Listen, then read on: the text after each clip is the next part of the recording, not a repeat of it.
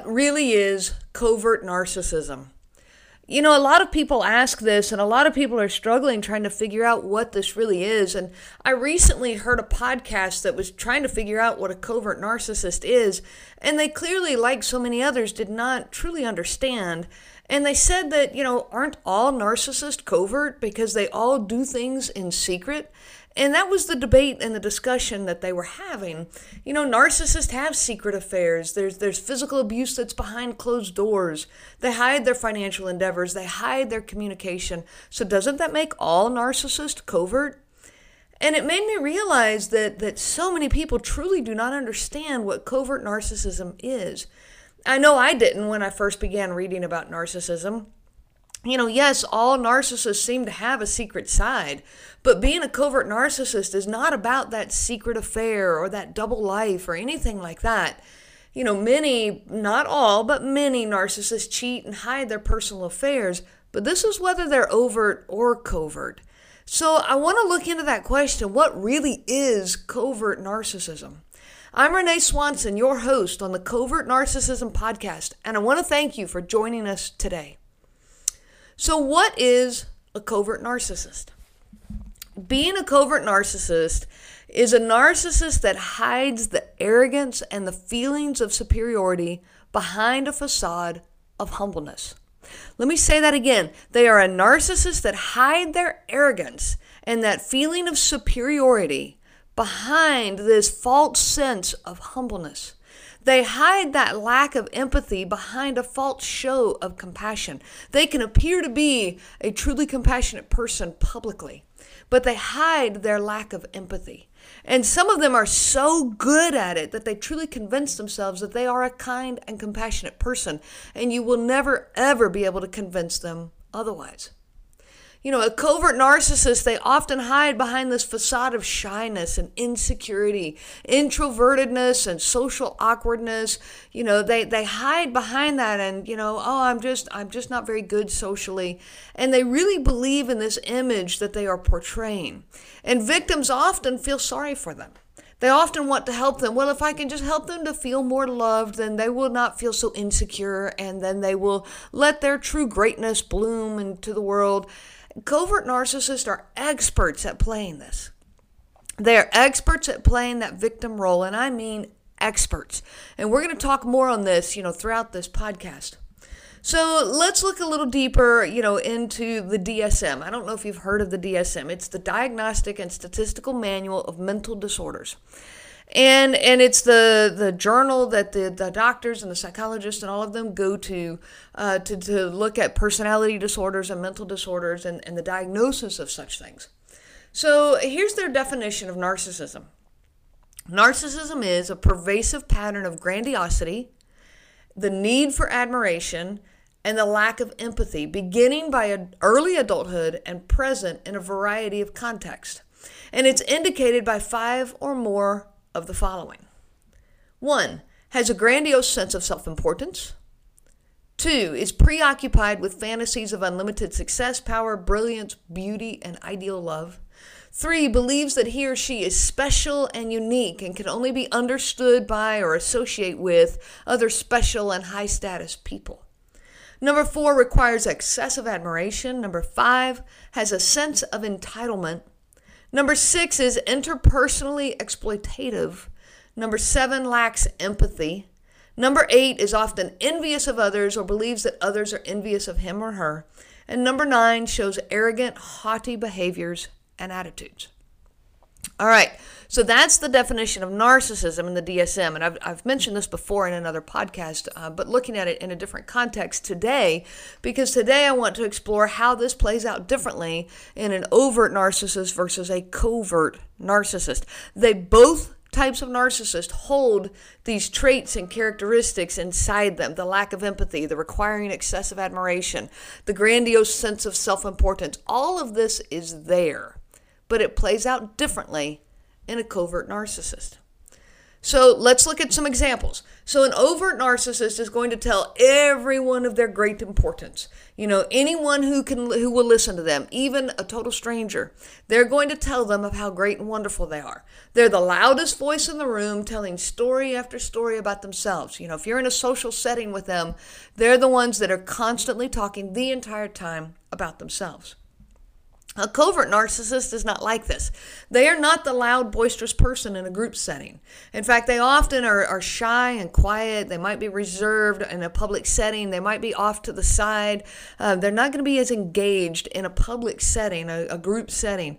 Their arrogance shows only in private settings. You know, they will tell their great importance to someone that they think will benefit them in some way. They're going to be the one off to the side, one on one with somebody, but they are craving that person's attention. It's someone whose attention they desire, or someone who maybe they want as supply, someone who, um, you know, even that they can keep in place by telling of their great superiority, someone that they believe is inferior to them, or someone who who they want their their attention. Another way that this plays out with a covert narcissist is in this type of setting, they might tell of their great accomplishments in front of you and one other person. And that person again is someone whose attention they desire or someone who they they want to impress. And and telling this in front of you and that person, it serves two purposes. It makes them look good to this other person who is a, a potential supply to them, and it puts you in your place of inferiority you know, if you object to saying, well, you never did this or you never did that, you're going to look petty and contrite, and it, it kind of keeps you in line. And I'll give you an example. My husband, he hardly ever did yard work. I did all the mowing, I did all the weeding, I did all the indoor work as well. Like, I took care of our home. And every now and then, if I really needed him to, he would mow. Like if I was sick or if I was injured or whatever, he would do it, but it was only like once or twice a year. And then he would mope and complain about it, you know, the whole time. Well, one day, he and I were talking with a friend of ours, and that particular friend does all of the yard work at his home and has for as long as I've known him and his wife. He, he really actually takes really good care of his yard. And it was a friend that my husband looked up to because of his status in our community. Um, and so our friend was, we were in communication, just talking. The three of us were in conversation. And and our friend was talking about the yard work he had done over the weekend. You know, I had asked him, "Hey, how was your weekend?" he said, "Well, I spent the whole weekend doing yard work and getting all this done." And he was kind of talking about this. Well, my husband spoke up and he said, "Yeah, I got all my yard work done over the weekend too." What? He didn't do a thing. He had not done any yard work in weeks and maybe even months. I was like, what are you talking about? But I knew that if I spoke up right then, I would be the one causing the problem. I would be the one creating this uncomfortable and awkward situation in front of our friend. So I, I kept my mouth shut. You know, I didn't want to be the one sounding petty and insensitive. So I didn't say anything. And after we'd left, I asked him about it. I said, What yard work were you talking about? And he said, Oh, I got out the weed eater and I, I did as much as I could, but it ran out of string, so I had to stop. So when we got home, I looked. And on one side of the driveway, he had done maybe about six feet with the weed eater. And it was a tiny amount. You know, we have this long driveway and sidewalk and all of this. It was a tiny little amount. And then I looked in the garage and we had three more rolls of extra string. All he had to do was change it out, which is not a difficult process. But that was him getting all of his yard work done and making himself look good in front of our friend. You know, I look at another difference. An overt narcissist, they're going to make you believe that they have all this great success and power. They're going to exaggerate all their stories. They make themselves look so great, seeking attention outwardly and putting themselves forward. Well, a covert narcissist, they're not quite like that. They don't have all this great success and power, and they don't pretend to either, but they do believe that they should. They believe that the world has wronged them of what was rightly theirs. And they're going to say things like, Well, you got in my way. You didn't support me enough so that I could pursue these great paths that, that the world had set up for me. You're the reason that I don't have success and power that otherwise I would have had. You know, if I hadn't married you, I would be this great person and, and have this great position. It's because of you that I missed out on all of this great success, and it's all your fault. They are the ultimate victim. And it shows up over and over throughout these traits, throughout these examples, throughout all the stories I hear, they feel unappreciated and they feel wronged. They privately fantasize about having their specialness recognized, but they also privately fantasize about getting revenge on the people that they think have wronged them. And you are one of those people because you got in their way you know, an overt narcissist, they spend all this time talking about their, their specialness, their own specialness. But a covert narcissist, they seem to spend more time thinking about their specialness and their superiority. It's more internal than it is with an overt narcissist. But you better believe that their victim is going to hear all about how they are overlooked and misunderstood in life. Narcissists require excessive admiration. And an overt narcissist is going to boast about their achievements with great exaggeration and, and lies. They are even going to just flat out lies. They want to hear how wonderful they are. They want the reaction of, wow, you did that? That's amazing. But a covert narcissist, they're going to approach it differently they're going to say things like, you know, I could have pursued that glamorous job. I was qualified, but I decided that spending time with my family was more important than all of that money. Well, they didn't get the job. You know, and, and maybe they weren't even qualified, or maybe they tried and they failed, but they didn't get the job. But they're going to play it off as, you know, I decided that spending time with my family was more important. And so they're, they're putting themselves down to appear more humble and and they they're rewarded then by other people who are going you know wow that's wonderful that you put your family above money what a great sacrifice you made and you did the right thing that was so honorable well it's a bunch of lies they didn't get the job but they make it look like they chose their family over this. It doesn't matter that they don't spend any time with their family. It doesn't matter that money is incredibly important to them and they really truly wanted that job and they're bitter about it. That doesn't matter. They play themselves off to be this great martyr. You know, I took one for the team and they, they may seem to have a true interest in their family's needs. That, that's what it shows to the public. They, they have an interest in their family's needs and feelings and, and success, and they appear to prioritize this. But they do this in order to be seen as a great spouse or as a great parent. It's this personal image for them. They want to, uh, to gain the recognition and admiration from others for being this great and wonderful you know, spouse or parent.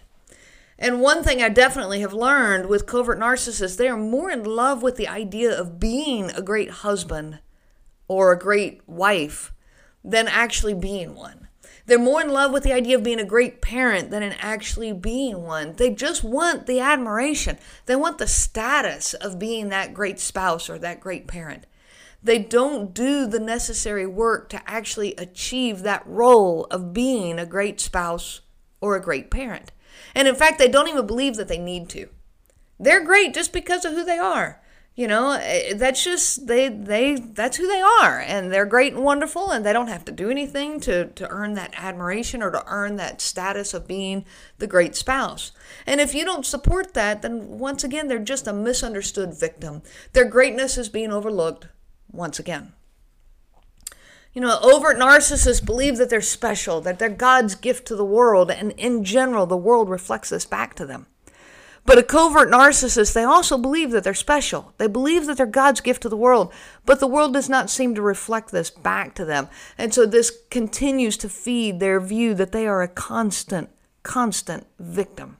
I cannot say it enough how much they play the victim role. They love appearing to be the poor victim who's so generous to others but never appreciated for all that they do.